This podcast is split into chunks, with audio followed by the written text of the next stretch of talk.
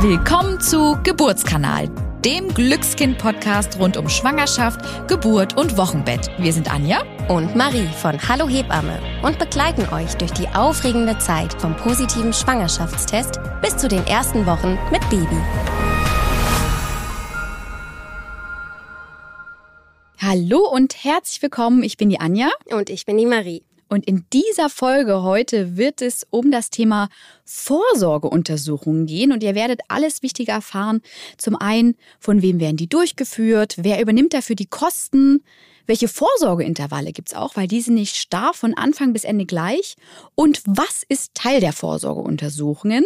Da wir hier ein kurzes und knackiges Format haben, werden wir es in dieser Folge nicht schaffen, genauer auf die einzelnen Untersuchungen einzugehen.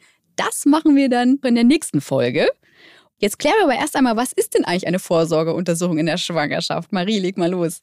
Bei der Vorsorgeuntersuchung geht es genau darum, die Gesundheit der schwangeren Frau und die Entwicklung des ungeborenen Kindes in regelmäßigen Abständen zu kontrollieren. Und außerdem werden diese Untersuchungen durchgeführt, um Risikoschwangerschaften, wie zum Beispiel eine Schwangerschaft mit Zwillingen, die zum Beispiel dazu zählt, frühzeitig zu erkennen und dementsprechend eben die verschiedenen Untersuchungen anzupassen. Und wir denken uns diese Untersuchung natürlich nicht aus, sondern halten uns an die Definition der Mutterschaftsrichtlinien für euch vielleicht auch noch wichtig an der Stelle zu wissen ist, alle Befunde und Untersuchungen werden im Mutterpass dokumentiert. Das geht entweder auf Papier oder auch ganz neu möglich elektronisch. Ja, dadurch könnt ihr als Frauen in eurer Schwangerschaft einfach mal ganz genau nachvollziehen, welche Untersuchungen zum einen notwendig sind, welche auch durchgeführt wurden und welche Befunde erhoben wurden. Und auch für uns, die in der Geburtshilfe tätig sind, das heißt wir Hebammen, die Gynäkologen, die Gynäkologinnen, aber auch zum Beispiel die Notfallambulanzen, die Geburtskliniken haben dann immer ein Dokument vorliegen, wo die einfach Einsicht nehmen können, wo die genau sehen, was ist schon in dieser Schwangerschaft passiert? Welche Untersuchungen sind schon gelaufen? Genau. Deshalb gehört der immer in die Handtasche oder in den Rucksack, egal wo ihr hingeht. Es ist ein Dokument, ähm, das auf jeden Fall immer mit dabei sein sollte. Und viele fragen sich, wie sieht es denn jetzt eigentlich mit den Kosten aus? Wer übernimmt denn diese ganzen Vorsorgeuntersuchungen? Und hier muss man sagen, gibt es einige Unterschiede je nach Krankenkasse. Also je nachdem, wo ihr versichert seid, könnt ihr auch immer gerne mal nachfragen, welche Untersuchungen wirklich übernommen werden.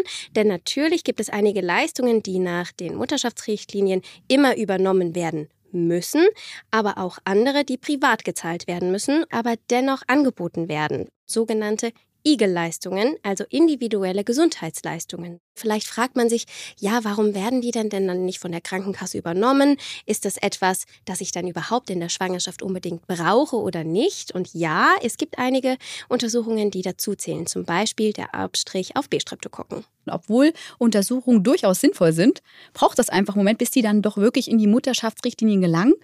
Äh, bestes Beispiel dafür ist ja wirklich auch das Screening auf äh, Schwangerschaftsdiabetes. Hat ja auch eine Weile gebraucht, bis das dann irgendwann aufgenommen wurde. Und so hoffen wir auch, dass das, dieser Abstrich auf Streptokokken vielleicht da irgendwann den Weg reinfindet. Aber wie gesagt, alles braucht seine Zeit. genau, da äh, glaube ich, hast du was Wichtiges angesprochen. Ähm, aber liebe Anja, erzähl uns doch mal, in welchen Abständen finden denn jetzt solche Untersuchungen statt? Wie oft muss ich denn jetzt wohin? Also wer noch nicht schwanger war und auch sonst gesundheitlich gut dasteht, keine Probleme bisher hatte, der sieht ja ein Arzt, eine Ärztin sonst eigentlich eher selten. Also nur bei Problemen und Beschwerden. In der Schwangerschaft ändert sich das dann rapide. Also da seid ihr wirklich ganz engmaschig unter Kontrolle und Beobachtung. Es finden wirklich einige Vorsorgeuntersuchungen statt. Und die Abstände, das solltet ihr auch wissen, werden von Beginn bis zur Geburt dann einfach immer kürzer. Also bis zur 32. Schwangerschaftswoche finden in der Regel so alle vier Wochen einfach Kontrolltermine statt. Bis zur 40. Schwangerschaftswoche seid ihr dann so in der Regel alle zwei Wochen zur Kontrolle einmal da. Und ab der 40. Schwangerschaftswoche sind es dann schon alle zwei bis drei Tage, wo einmal geschaut wird, ob wirklich alles in Ordnung ist. Und dann, wenn euer Entbindungstermin überschritten ist, ist es sogar in der Regel eigentlich so, dass ihr täglich einmal zur Kontrolle kommen müsst oder eben kontrolliert wird, wie die Schwangerschaft weiterhin verläuft. Und da ne, denkt man schon, da bin ich ja unterwegs. Ne? Also da ist wirklich dann einiges los, einige Termine, die in der Schwangerschaft einfach auf einen zukommen. Ich glaube, was man hier auch noch wissen muss, ist, wenn eine Risikoschwangerschaft vorliegt, was wir zu Beginn auch schon erwähnt haben, dass hier diese Intervalle anders sind. Ähm, dass man zum Beispiel bis zur 32. Woche dann nicht alle vier Wochen, sondern vielleicht alle zwei Wochen schon ähm, zur Gynäkologin oder zu dem Gynäkologen geht. Das ist aber tatsächlich dann immer davon abhängig, was für eine Risikoschwangerschaft liegt vor oder warum werden diese Intervalle gekürzt. Und das ist dann wirklich auch immer ganz individuell, in welchen Abständen man zu dem Gynäkologen und der Gynäkologin eben geht. Du hast es gerade schon angesprochen. Zur Gynäkologin, zum Gynäkologen geht.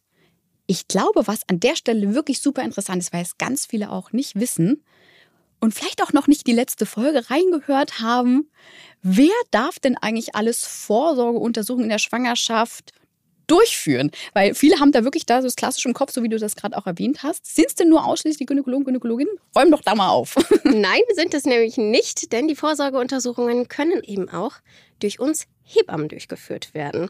Was wir Hebammen nicht dürfen, muss man hier sagen, ist, dass wir ähm, Ultraschalluntersuchungen durchführen und eben eine Beratung, Empfehlung für oder gegen das Impfen. Das darf tatsächlich nur ein Arzt oder eine Ärztin. Deshalb gibt es aber zwei verschiedene Modelle, die hier eine Möglichkeit sind, wie ihr eure Vorsorgeuntersuchungen eben aufsuchen oder stattfinden lassen könnt, nämlich, dass ihr eben diese einmal komplett bei eurem Gynäkologen, der Gynäkologin stattfinden lasst oder eben im Wechsel mit uns Hebammen. Das muss man aber tatsächlich sagen, findet heutzutage gar nicht so häufig statt, weil eben hier ganz wichtig gute Absprachen zwischen eben dem Frauenarzt, der Frauenärztin, ähm, der Frau und der Hebamme stattfinden müssen. Und ähm, ja, es ist eben noch nicht so ein gängiges Modell. Also manche tatsächlich, die davon wissen, die fragen auch uns Hebammen immer mal an, ähm, bieten sie denn Vorsorgeuntersuchungen an? Und da kommt es natürlich auch immer darauf an, welche Kollegin von uns bietet das auch an und eben nicht, weil eben nicht alle Hebammen Hebammen eben Vorsorgeuntersuchungen durchführen. Deshalb ähm, sind da so einige Komponente mit dabei, die vorher erstmal abgeklärt werden müssen, ob eben auch das zweite Modell stattfinden kann. Aber sonst, wenn alle Kriterien dafür sprechen, kann es wirklich ein großartiges Modell sein, dass man eben abwechselnd bei der Hebamme und eben beim Frauenarzt der Frauenärztin sein kann und ähm, so sich eben die Vorsorgeuntersuchungen aufteilen kann. Ja, ich glaube, das große Problem ist ähm, zum einen, ne, dass es vielleicht immer weniger Kolleginnen auch anbieten. Und das andere Problem ist einfach auch das Nichtwissen. Also viele Frauen wissen das vielleicht auch gar nicht, dass das auch möglich ist. Deswegen wichtig an der Stelle einmal drüber zu sprechen. Was, glaube ich, auch noch wichtig ist, dass nicht immer nur eine körperliche Untersuchung bei den Schwangerschaftsvorsorgeuntersuchungen einfach stattfinden, ähm, sondern einfach auch eine allgemeine Beratung auch natürlich ein großer Teil der schwangeren Vorsorge ist. Und was da wichtig ist, es geht auch zum Beispiel um so ganz banale Dinge einfach wie die Ernährung.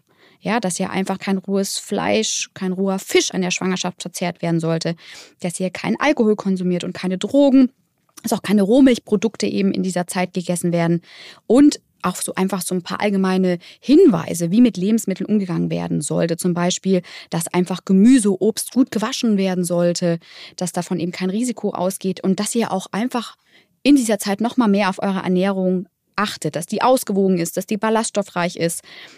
Und was auch wichtig ist und weil das auch viel noch ein Irrglauben in den Köpfen ist und auch viel noch falsch kursiert ist, dass einfach bei der Lebensmittelauswahl für zwei gedacht wird, aber eben nicht für zwei gegessen wird. Ja, achtet einfach auf die Qualität der Ernährung. Und wenn ihr dazu noch mal mehr Informationen möchtet, dann findet ihr die bei Gesund ins Leben noch mal ganz toll zusammengefasst. Apropos Ernährung, da greife ich gerade noch mal einen anderen Punkt auf, nämlich die Zahngesundheit. Die ist nämlich auch sehr wichtig. Es ist nämlich empfohlen, dass ihr zweimal euren Zahnarzt, eure Zahnärztin aufsucht, nämlich einmal zu Beginn der Schwangerschaft und einmal gegen Mitte und Ende.